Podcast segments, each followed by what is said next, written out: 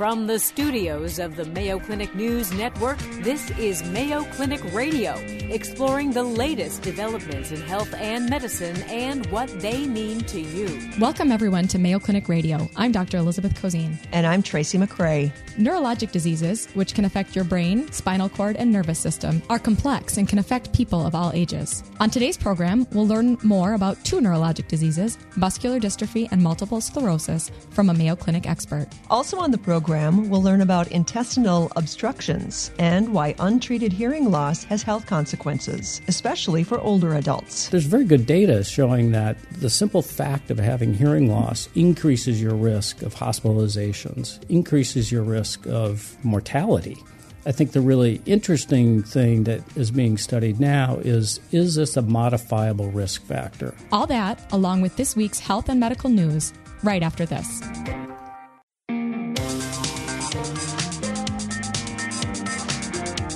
Welcome back to Mayo Clinic Radio. I'm Dr. Elizabeth Cozine. And I'm Tracy McCray. There are more than 600 types of neurologic diseases that can affect your nervous system. The nervous system includes the brain, spinal cord, and nerves, which control all the workings of the body. When something goes wrong with a part of your nervous system, you can have trouble moving, speaking, swallowing, or breathing, or problems can develop with your memory, senses, or mood. In addition, there are neuromuscular disorders that involve problems with the communication between the nervous system and the muscles that they control. Are you confused? Little, I certainly a am. Little, yes. Yeah. Here to help us understand is Mayo Clinic neurologist Dr. Jennifer Martinez Thompson. Welcome back to the program, Dr. Martinez Thompson. It's nice to see you again. Thanks for having me. And you two went to medical we school did. together. Yes, we, we did. We had our um, bodies where uh, that's anatomy bodies. We're right next to each other, so we would occasionally kind of back up into each other. that is true. What made you interested in going into neurology? So, neurology is all about the localization. So, based on what the patients are telling you and where the issues might be, trying to localize it to a part of the nervous system really helps to target the testing so you can be very precise in the type of evaluation uh, for them. So, I always thought that was very interesting. Like super Yeah. satisfying. Yes. You have an answer. Yep.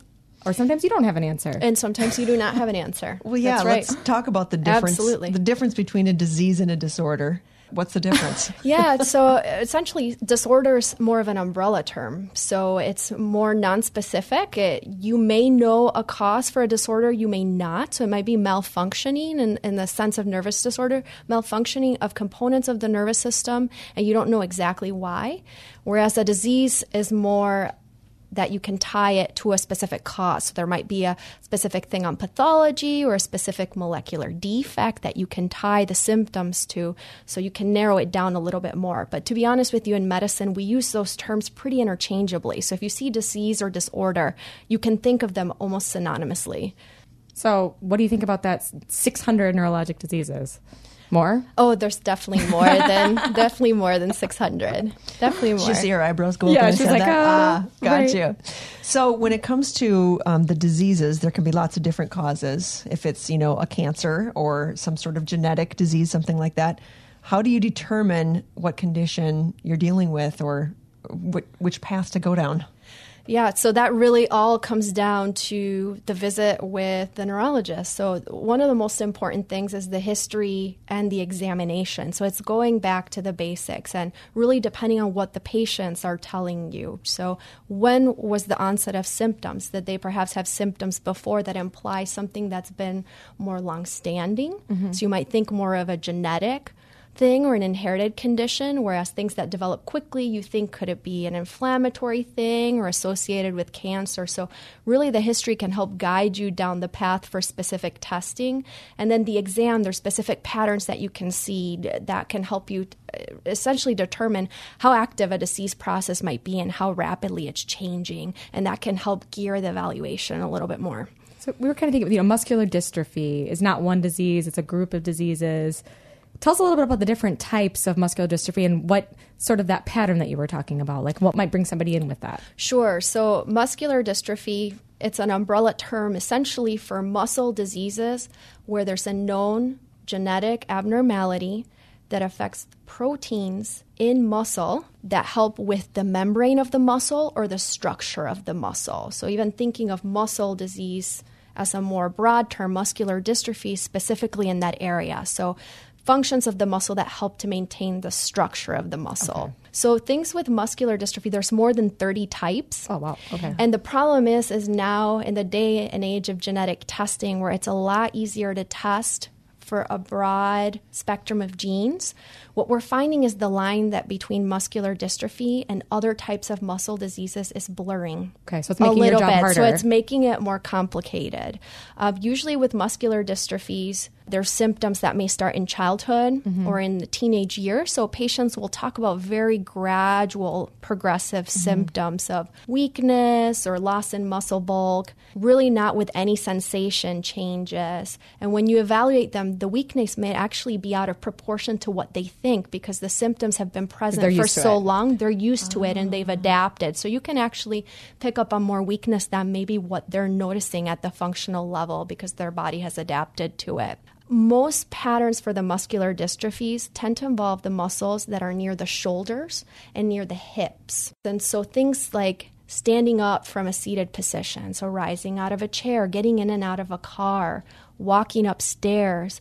For little kids, maybe if they're playing on the floor, standing up from that position mm-hmm. and really trying to use those hip girdle muscles to get them standing, they may have trouble with that. Or even things like running at earlier ages might be a tip off that there's something going on.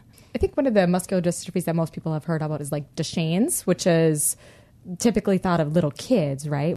Yeah, so so you're right. So Duchenne's muscular dystrophy is the most common type that affects boys in early childhood years, so typically ages two to six or so mm-hmm. might be when their symptoms start. Thinking beyond that, it gets more complicated okay. again with the muscular dystrophy. So, so, there's different patterns that can come on in late teenage or early adulthood years. So some of the ones that you might consider are the limb girdle muscular dystrophy. So there's different genetic abnormalities in that, multiple genes that have been implicated in that. And with those adults, the pattern of weakness a little bit different than what you might see in the kids.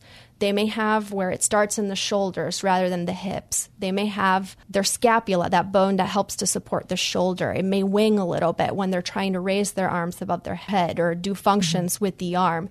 They may develop things like contractures where their knees, the tendons, the ligaments that help to connect the joints become very stiff and contracted, so they have decreased range of motion of certain joints. And so you can look for those subtle clues on the exam to help point to a direction where you might do testing.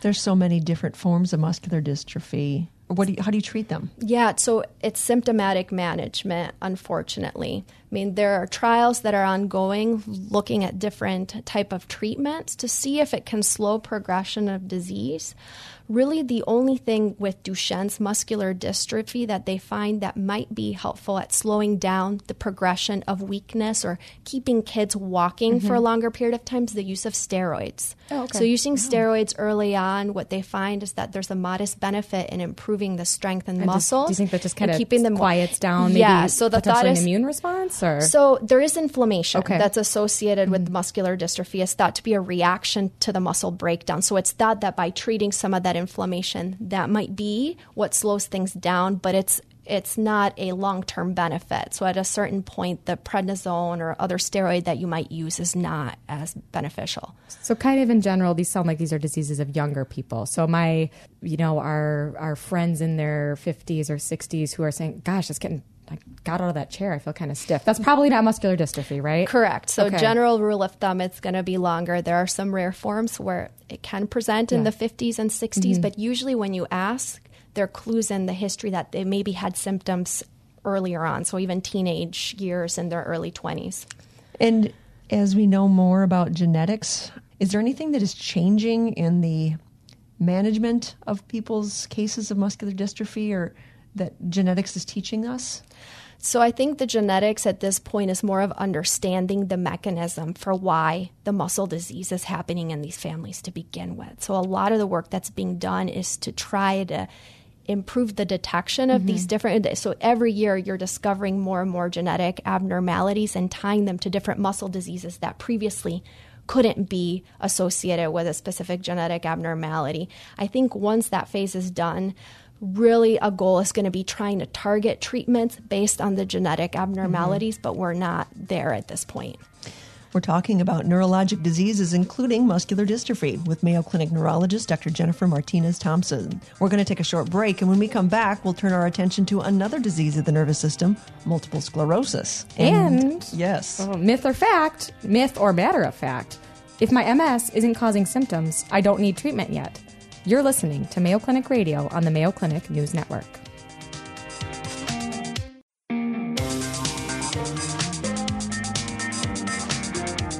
Welcome back to Mayo Clinic Radio. I'm Tracy McCray. And I'm Dr. Elizabeth Cozine. We've been talking with Mayo Clinic neurologist Dr. Jennifer Martinez Thompson about neurologic diseases. We've covered muscular dystrophy, and now we're going to turn our attention to multiple sclerosis. So let's do that myth or matter of fact. If my MS isn't causing symptoms, I don't need treatment. Is that a myth or a fact? So that's a myth. But looking at the question carefully, it can be a complicated situation in MS because there is a spectrum of how people present with MS from the range where they may have clinical symptoms or where they have a brain scan for another reason and lesions that look like MS lesions are discovered incidentally. And then the question becomes in those patients do you treat them or not? Mm-hmm. So, in patients that have had symptoms in the past, likely they're going to need to be on some type of treatment to try to decrease uh, risk of MS attacks in the future. So, how are MS and MD, muscular dystrophy, how are they different from each oh, other?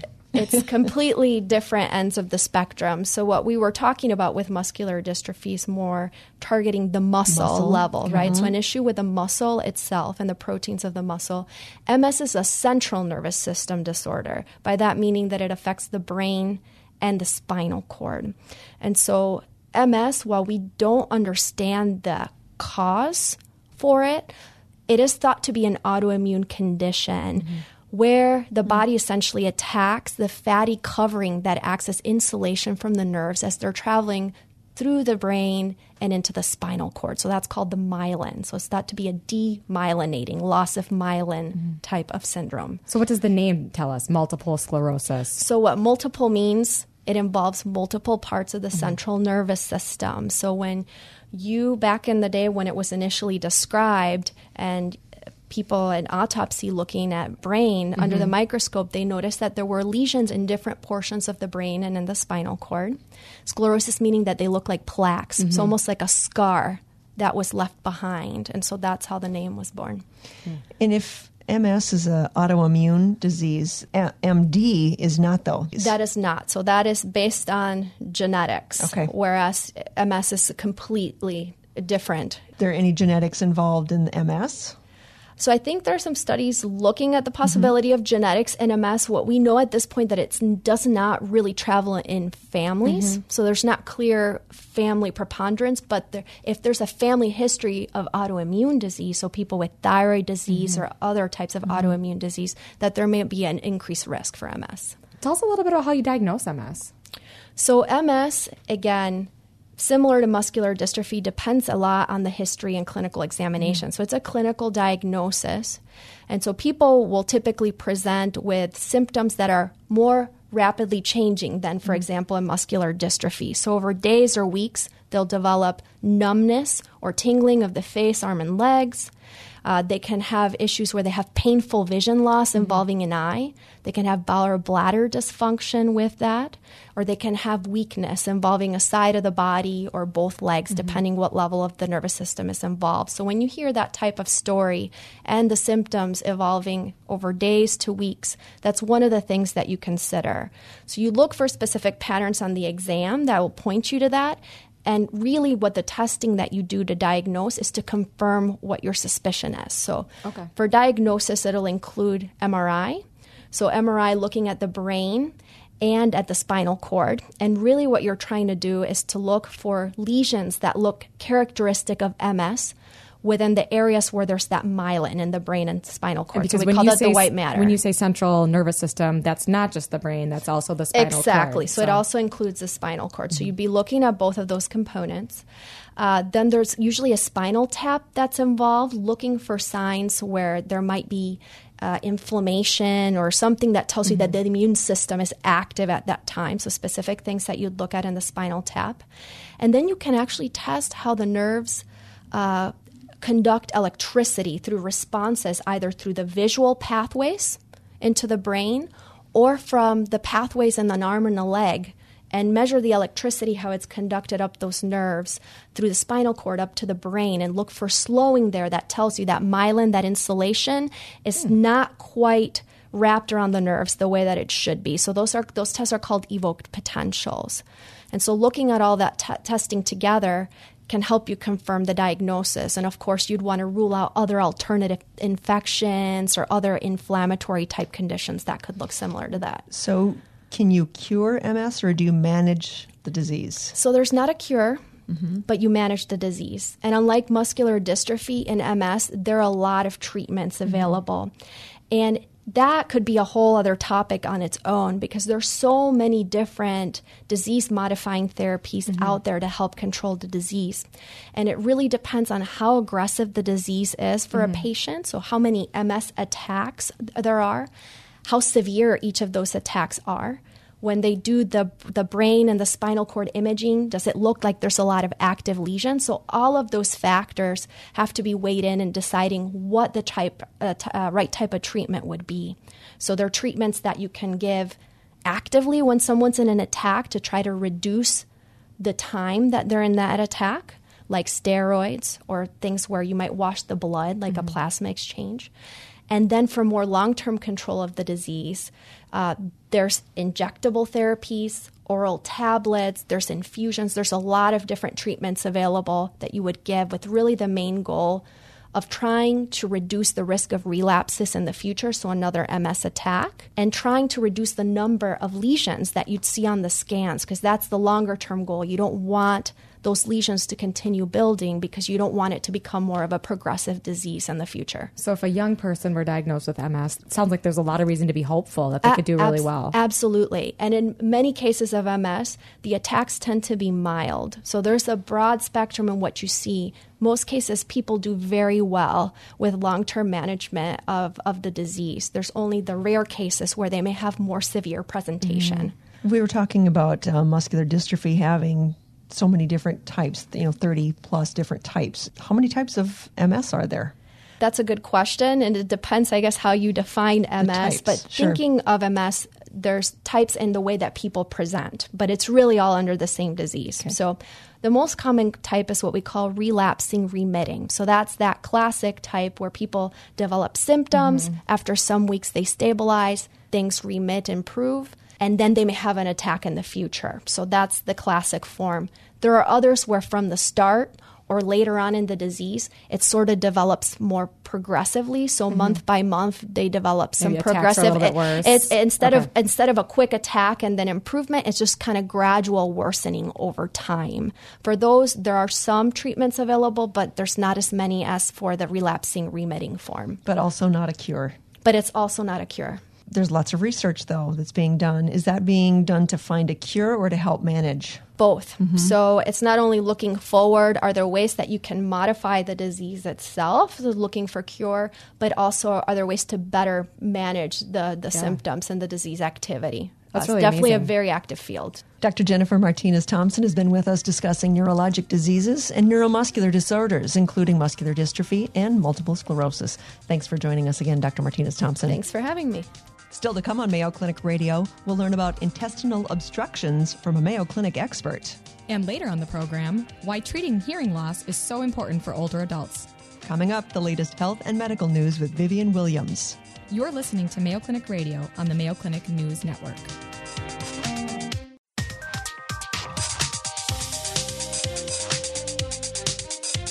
Hi, I'm Vivian Williams for the Mayo Clinic News Network.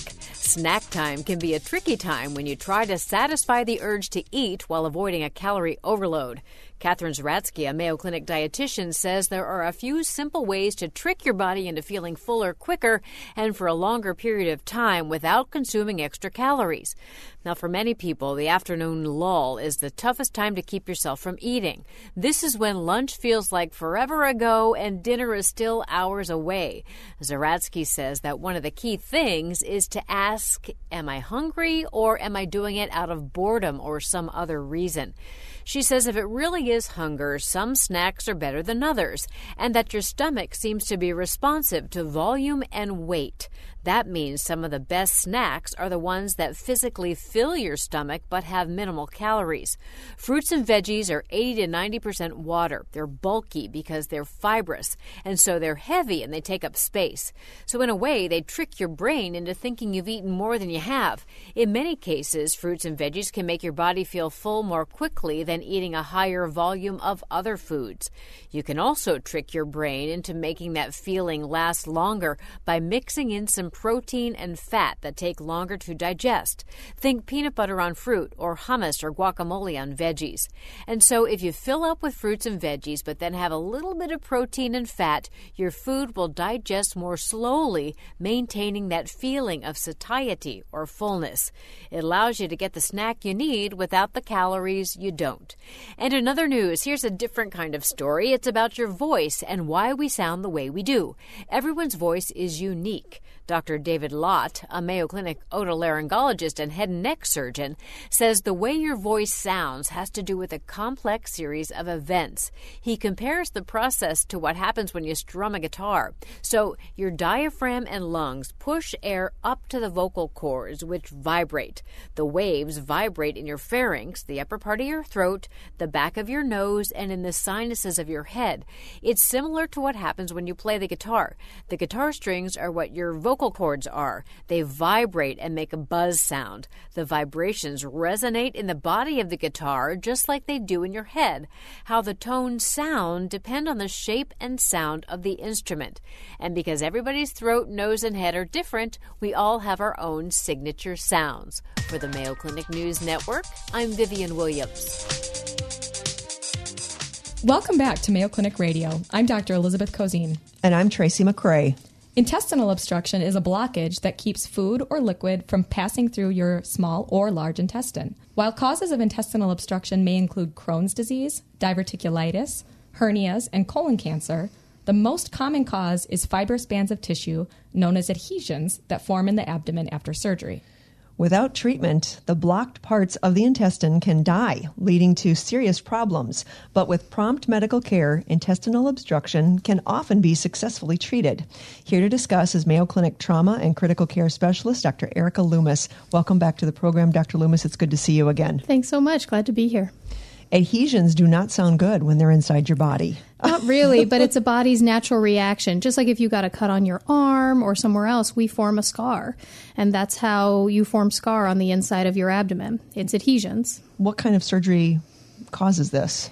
Really, any surgery. So, anytime you have an operation, you're at risk of getting this type of scar tissue. Uh, if you or we used to think maybe pelvic surgeries led more perhaps to um, adhesions, but really any type of operation can put you at risk for adhesions. And some people are born with them. They're called congenital adhesions. They've never had an operation but have a fibrous band. So, kids just as at high risk for adhesions? Adults, for sure, more at risk um, than children. Children, if they present with obstruction, usually have different causes. An adult who's had an operation, clearly more at risk than somebody who's never had an operation. But other things can cause adhesions, as you mentioned in the opening Crohn's disease. They may not have had surgery, but they have intra abdominal inflammation, and your body responds to that by making scar tissue. Same as diverticulitis or some of these other causes. So, they've never had an operation, but they still get the scar tissue issue. So, what are the symptoms? How do you know if this is you? You'll know if you have an obstruction, right? It's uh, people usually come to the emergency department, so you're usually nauseous, you're vomiting, unable to make, keep anything down. It's beyond your usual stomach flu or something like this. Most people then can't have a bowel movement or they can't pass gas. They start to get very bloated. They usually have abdominal pain. There are symptoms that are significant. Most people come to the ER, like I say. And is it twisted or folded it, or what? It can be. So obstruction can be simple where it just, you know, a, piece of the bowel is kind of crimped off. It could be a complete obstruction, so the bowel is completely closed, or partial, so it's just narrowed. Or it could be that the bowel has twisted on itself or it's stuck, as you mentioned, I think in the opening as well, like in a hernia. So it comes out and it gets stuck in this hernia mm. um, and the things can't pass through. How do you diagnose all those different kinds of obstructions? So a lot is based on symptoms, right? So we kind of take what the patient presents with overall um, and gives us their history. We examine them. If you have a hernia, we usually can identify that on small on uh, physical exam, and then it's a lot of imaging. So usually it's a CT scan. Sometimes we can tell a lot from a plain abdominal x-ray but usually a ct scan is going to tell us exactly what the cause is so you said it could be that the um, the bowel is just smaller or the colon is just smaller. So that's the pseudo uh, partial. Yep. So you can have partial obstruction where, you know, it could be just smaller. Sometimes you can just have times where the intestines just aren't moving well. Like people after surgery, often their GI tract's not moving all that well. They've had general anesthesia, or maybe they've had an operation on their abdomen, and things aren't actually obstructed. They're just slowed way down. So we treat that differently. That's mainly supportive measures. Sometimes people come in with a partial obstruction, so things are just smaller. Sometimes those people get better in the upfront, but then they need surgery down the road because that small area keeps causing them problems. I think the other thing for people to know is we treat small bowel obstruction different than large bowel. So, small bowel we look at differently than colon or large bowel obstruction. We treat a lot of small bowel obstruction conservatively because most people will get better without surgery, like upwards of 80% won't need an operation. And the surgeries don't often except in certain circumstances, provide them benefit down the road. It might fix right now, but you're going to get another obstruction down the road. Can you give us a quick rundown of what a conservative treatment might look like? Yeah. So, like I say, you'd come perhaps through the emergency department or maybe be referred to the hospital by um, your primary care provider, and you're admitted to the hospital. You usually have a tube placed in your nose. It's by far the worst part of the management. if you ask, I think, any patient, um, once we've made the diagnosis, after we've gotten the imaging and everything else, and um, um, we're confident on the diagnosis. We decide conservative management. And so we put a tube in your nose. Once the tube is in, it's not as bad. It's taking all the contents out from your stomach. So most people feel better because the nausea, the vomiting, all of that will stop. But you do have this tube in your nose. We don't let you eat or drink anything until things get better. And we watch you. We watch your exam, we watch your labs, and we give you IV fluids to support you. What we do here, if you have a small bowel obstruction that's not um, needing surgery in the immediate, is we actually give you a dose of contrast into that tube that we put in your nose. And we get an x ray in about eight hours, and we look to see how far that contrast is making it. If it makes it into your colon within that eight hour window, we have a fair amount of confidence that your obstruction is going to resolve without surgery. We take the tube out of your nose and we feed you. About a good majority of the patients do fine. They eat and they go home. A select minority don't do well with that and they actually go on to have surgery. So is the obstruction just kind of resolving itself? Is that what's happening? Sometimes, yeah. Sometimes it's the bowel just has gotten into a position that has kinked it off. Sometimes you've eaten something that's actually plugged you, you know, plugged up your plumbing, if you will, mm-hmm. too much fibrous uh, debris or something like this. Um, and simply just letting the, the pressure off, if you will, by letting your bowel rest, getting all that fluid out, allows the bowel to relax and then gets things moving again. What are some of the complications if an obstruction isn't treated appropriately? Yeah, so one is, you know, simple things can happen. If you're nauseous, vomiting, and not able to take anything in, you're going to get dehydrated. And that's probably the number one complication if somebody chose not to come to the hospital. The other big complication that none of us want to miss is uh, compromise to your intestines, meaning they lose their blood supply. So some of these obstructions are not your simple, straightforward, we can just treat you without surgery. Some come in and and if the symptoms are um, significant or you have certain findings we see on physical exam or on your imaging, we give you surgery up front because there is a risk that the intestines can lose their blood supply if they've twisted, if they're stuck in a hernia, something like this. I can't imagine that no one would go in because the pain is so bad. It's usually pretty intense. Yeah. Usually the pain is what brings most people in. So it's kind of interesting to think about that surgery can cause this, and then you'd use a surgery to, to f- fix it. Yeah, and we used to, you know, the thought always used to be the sun should never rise or set on a small bowel obstruction. We should always be operating, but we found a lot of these people can get better without surgery, and the surgery causes more scar tissue down mm-hmm. the line. So you can, it doesn't ultimately help in the future. Mm-hmm. We've been talking about treatment for intestinal obstruction with Mayo Clinic trauma and critical care specialist Dr. Erica Loomis. Very interesting. Thanks again for joining us, Dr. Loomis. Thanks again. We're going to take a short break. When we come back, we'll discuss the consequences of untreated hearing loss with a Mayo Clinic expert. You're listening to Mayo Clinic Radio on the Mayo Clinic News Network.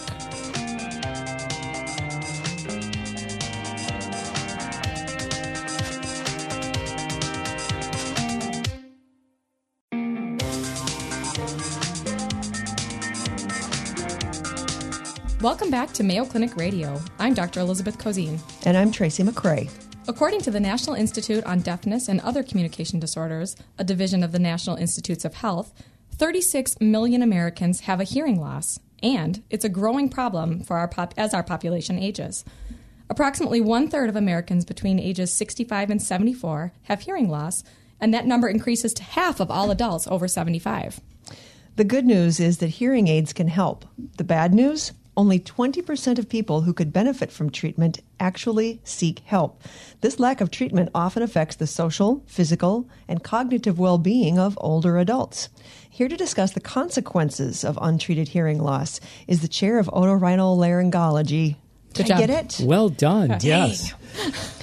Dr. Colin Driscoll, welcome back to the program, Dr. Driscoll. It's nice to see you again. Thank you. I think the, being here. the last time you were here, it took me quite a while to get that word, but I got it. Uh, untreated hearing loss, um, I to me, it seems like the worst part about it is that everybody argues that they can't hear each other. is, is it, there has to be more than that. Well, there's probably a little bit more to that. Probably. But, uh, you know, we used to just think hearing loss was a just a part of aging, and you just deal with it, and it's and it's not a big deal. But as um, as we were starting to learn, there are actually really significant consequences to not hearing. And you know, as we age as a population, more and more people are falling into that category of having meaningful levels of hearing loss, which impairs their ability to engage in all the daily life activities that they want to. So, does everybody lose hearing loss or have hearing loss as they age, or can you comment on that? Um, you know, there are different statistics out there, but over half of people in their 70s have meaningful amounts of hearing loss, maybe up to 80% of people in their 80s. We all lose some degree of hearing loss, but what you need out of your ears does vary person to person. Does age related hearing loss typically start at a certain age, or is it different for everyone? It definitely differs. Uh, so I think some people are more genetically predisposed to develop hearing loss, and of course, you know, we do things that uh, accelerate our hearing loss, like not wear ear protection. Yeah, I'd also be really curious. Do you think that with all the earbuds and listening things, that that'll be a bigger problem for my generation? Yeah, I think there's uh, good evidence to, to say that. On the other hand, also people are really aware uh, of the importance of wearing hearing protection and protecting your ears. Um, you know, if you're around noisy equipment, firearms, um, even vacuum cleaners and things that blenders that you know, that might think aren't all that loud, but you know, every one of those exposures might knock off a few more hair cells, and ultimately that all adds up. What are signs and symptoms? I mean, if if someone that lives in your house is struggling with hearing, the only way that you can know that is if they say, "I'm having trouble with hearing." Yeah, a lot of people with the hearing loss don't aren't the first to recognize Sure, it, right? because it happens so gradually. Right. It's it's you know your friends and family who notice that they've been saying something and you didn't respond, or you misunderstood what they said. And I think that you know those are relatively minor things, but as the hearing loss progresses, um, it, it affects their day to day lives. So if you have a hard time hearing, you might start to withdraw from social activities. You know that going out to dinner, it's just going to be problematic and mm-hmm. it's a struggle and it's frustrating, and so you stop doing those things. And that's where the, the bad spiral begins. So, what are some of those additional consequences beyond the social or included in the social? Yeah. You know, we used to think of hearing loss as just, again, being this separate thing from our overall health, but there are significant health related consequences to hearing loss. And there's lots of different ways to look at it, but one of the ways is just to expand on what we were talking about this social uh, withdrawal. So, as you socially withdraw, um, you spend more time at home, maybe you have increased risk of depression. Uh, your physical activity isn't as good, so your balance is also getting worse, your overall health condition is getting worse, and um, your eating habits and sleeping, drinking, all those things um, start to get worse. And all those have obvious, significant uh, physical consequences. Falls in the elderly is, is an enormous problem. Uh, we all lose balance function over time. We're all at higher risk of falling later on. You think, well, hearing is hearing, but hearing actually helps us stay balanced. But also that, again, that social isolation, withdrawal, you don't get out as much, you don't move as much, you gradually, your balance deteriorates even further, and you fall. And so there, there's very good data showing that just the simple fact of having hearing loss increases your risk of hospitalizations, increases your risk of mortality and that's untreated. And and the really I think the really interesting thing that is being studied now is is this a modifiable risk factor? Well, diagnosing it's not hard. You get a hearing test, yeah. um, and and that'll show the degree of hearing loss. And then I think the key is if you treat it with hearing aids or cochlear implants, whatever's most appropriate uh, for the degree of hearing loss, or surgery. There's repair, you know, types of hearing loss we can fix with surgery you know, can you avoid some of these other consequences? I think it's really interesting to think about the consequences and using that as a little bit of leverage to kind of get somebody in the door to have the hearing test and then to consider hearing aids. How has that technology changed and improved over the years that people might be a little bit more sold on it? Yeah, uh, it's definitely leverage. I think yeah. in, in terms of boy, this is going to not only help me hear in my day to day life, but makes me healthier long term. Hearing aids, you know, they're like every technology; they keep getting better. Uh, we're much more accustomed to wearing things on our ears all the time. And so these technologies are just getting better integrated, and circuitry and all that kind of stuff does get better. So the performance is truly better. Yeah, it seems so many people need eyeglasses. They'll say, okay, I'll get eyeglasses. They yeah. need a hearing aid and they can't relate them. And was it because back 10, 20, 30, 40 years ago, hearing aids were so ineffective and so bothersome that it wasn't a fair comparison to make between glasses and hearing aids? It's still not a fair comparison. So the one way to look at it is with hearing, um, with the uh, glasses, the sensory part of the eye, the back part of the eye, where the nerve is, that's okay. And it's, and it's more of a lens problem, and that's a easily fixed structural thing.